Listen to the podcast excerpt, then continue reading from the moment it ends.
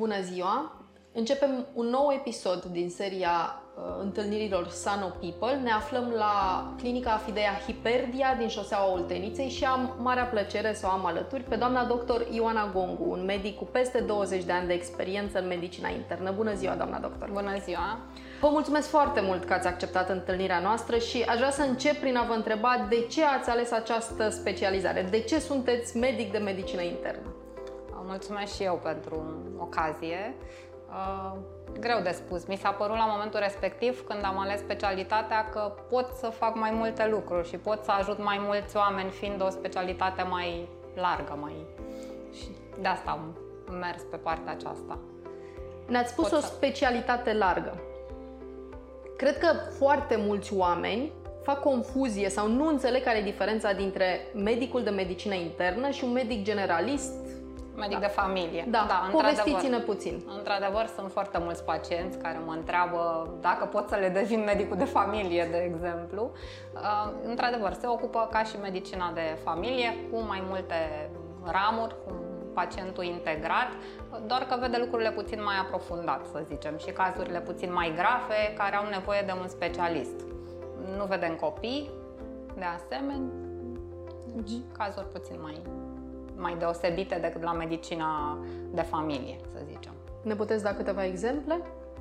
De obicei, pacienții se adresează medicului de familie. Medicul de familie, dacă consideră că necesită mai multe explorări care ne sunt nouă la îndemână, ne îi trimit la, îi direcționează către medicină internă. Am înțeles. Există anumite patologii care sunt, nu știu, dedicate și ajung la, la dumneavoastră mai repede sau nu neapărat, nu neapărat. Mm-hmm. Vedem de toate, să zicem așa. Am înțeles. Mm.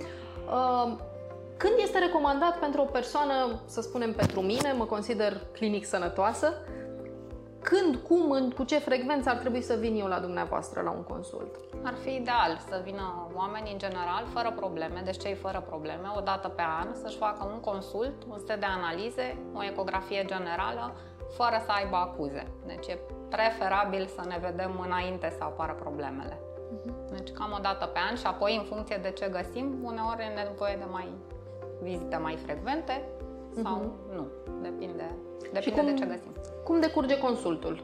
Ce ce facem? Ce, ce Stăm faceți? de vorbă inițial, ca să aflu cât mai multe despre pacient, despre istoricul bolii, uh-huh. după care îl consult propriu-zis și hotărâm ce analize, ce investigații trebuie făcute în continuare, ca să uh-huh. avem o imagine cât mai bună despre starea de sănătate a pacientului. Am înțeles. Și ce are nevoie.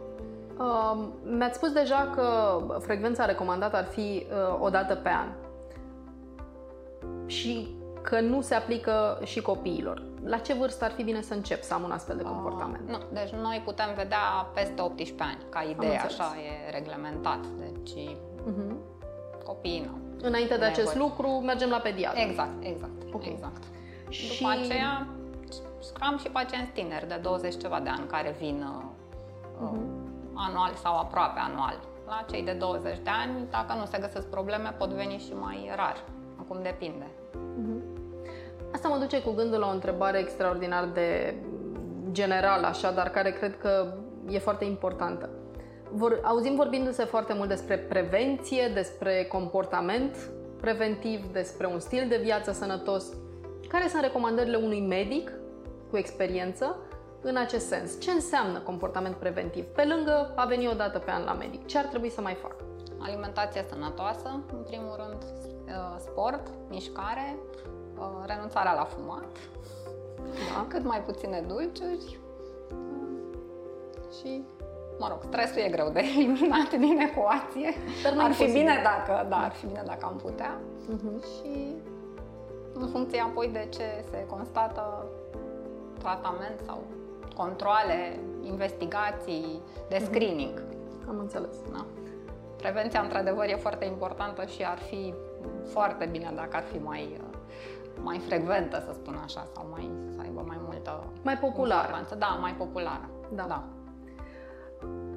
Uh, citeam, citeam recent și cred că fiecare persoană a văzut informația aceasta, faptul că depistarea precoce a cancerului de orice formă și care afectează orice tip de organ, crește înzecit șansele de vindecare completă a pacientului. Așa este. În zilele noastre sunt tratamente foarte performante și pacienții au șanse foarte multe, dar e foarte important să fie descoperite din timp. Uh-huh.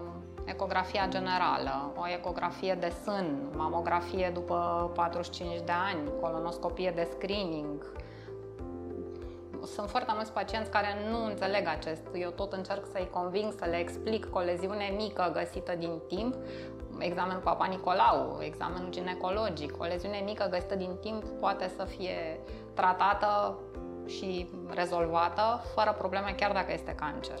Atunci când intervin complicațiile și se extinde, lucrurile sunt mai dificile și șansele sunt mai mici, clar, pentru pacient. Și e păcat, pentru că se pot descoperi da. din timp aceste lucruri. Cred că ați auzit și dumneavoastră și eu cel puțin am auzit asta în uh, cercurile apropiate mie. Um, ce nu știu nu-mi strică.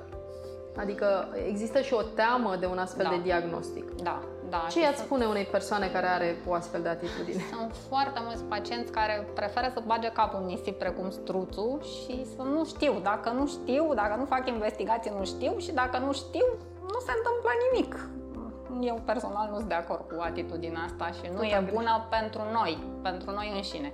Adică dacă noi nu știm de ce suferim ca să putem lua atitudine și măsuri, n-are cine să facă asta pentru noi. Ați pomenit frica și mă gândesc acum la perioada aceasta prin care, prin care trecem, pe care o traversăm de deja 2 ani. Um, a fost o perioadă în care clinicile au fost închise, acum ele sunt deschise și așteaptă pacienți. Vin pacienții cu același ritm cu care veneau înainte? S-a schimbat ceva în patologiile pe care le vedeți? În general, pacienții vin, vin, cu o mică excepție de la începutul pandemiei, în rest pacienții vin.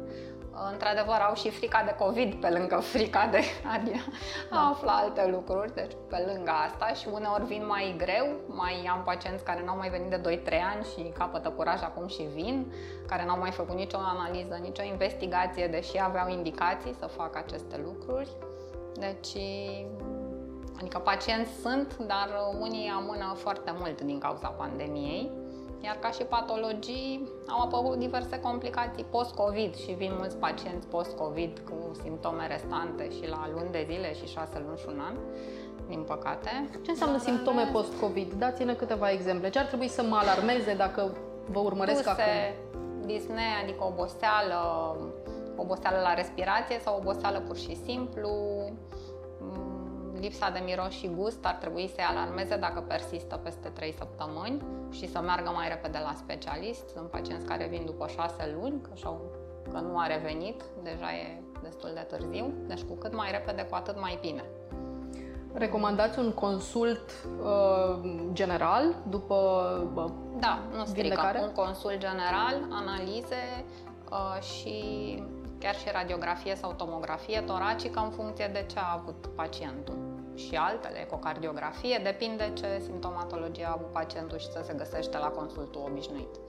Fiecare dintre noi știe că e bine să facem analizele de sânge o dată pe an și poate că nu ajungem la medic, dar analize facem.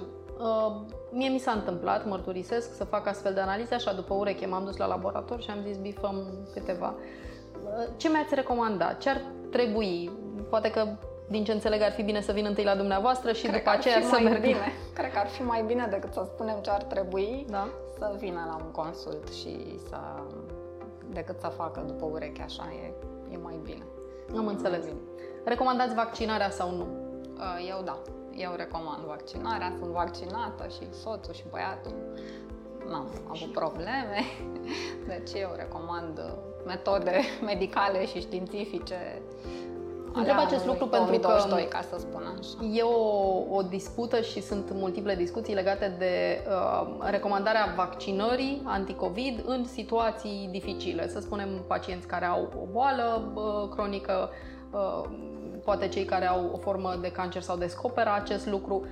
Ce recomandări le-ați putea face acestor pacienți? Uh să facă un consult la medicul care îi are în urmărire și în funcție de părerea acelui medic să facă vaccinul. Din păcate, tocmai acei pacienți care ar avea nevoie cea mai mare de acest vaccin nu-l fac.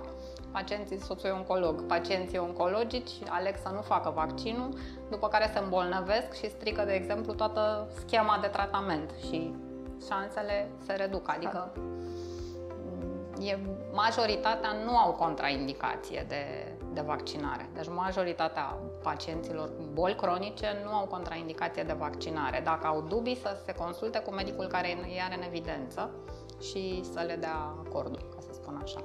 Am în general nu se recomandă la pacienții cu boli acute sau cu boli decompensate în momentul respectiv, dar dacă este o boală cronică sub tratament stabilă, sunt uh, ok și se indică să facă acest vaccin pentru că sunt pacienți cu risc mai mare decât noi. Exact. Doamna doctor, uh, vă mulțumim foarte mult. Ce am reținut eu din discuția cu dumneavoastră este că ar trebui să, să ne prezentăm cu toții, cel puțin o dată pe an, în fața unui uh, medic de medicină internă, să facem asta înainte să ne facem analizele după ureche. Ar fi ideal. Da.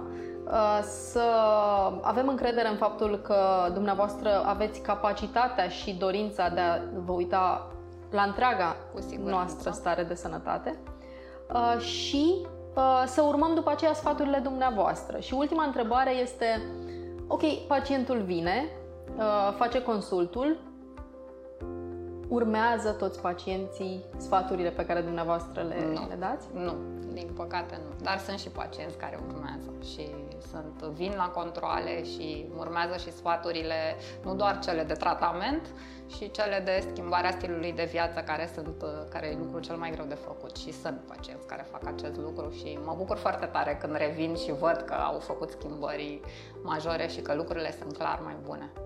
Deci, nu toți, acum nimeni nu ascultă, nu da. suntem perfect niciunii, deci...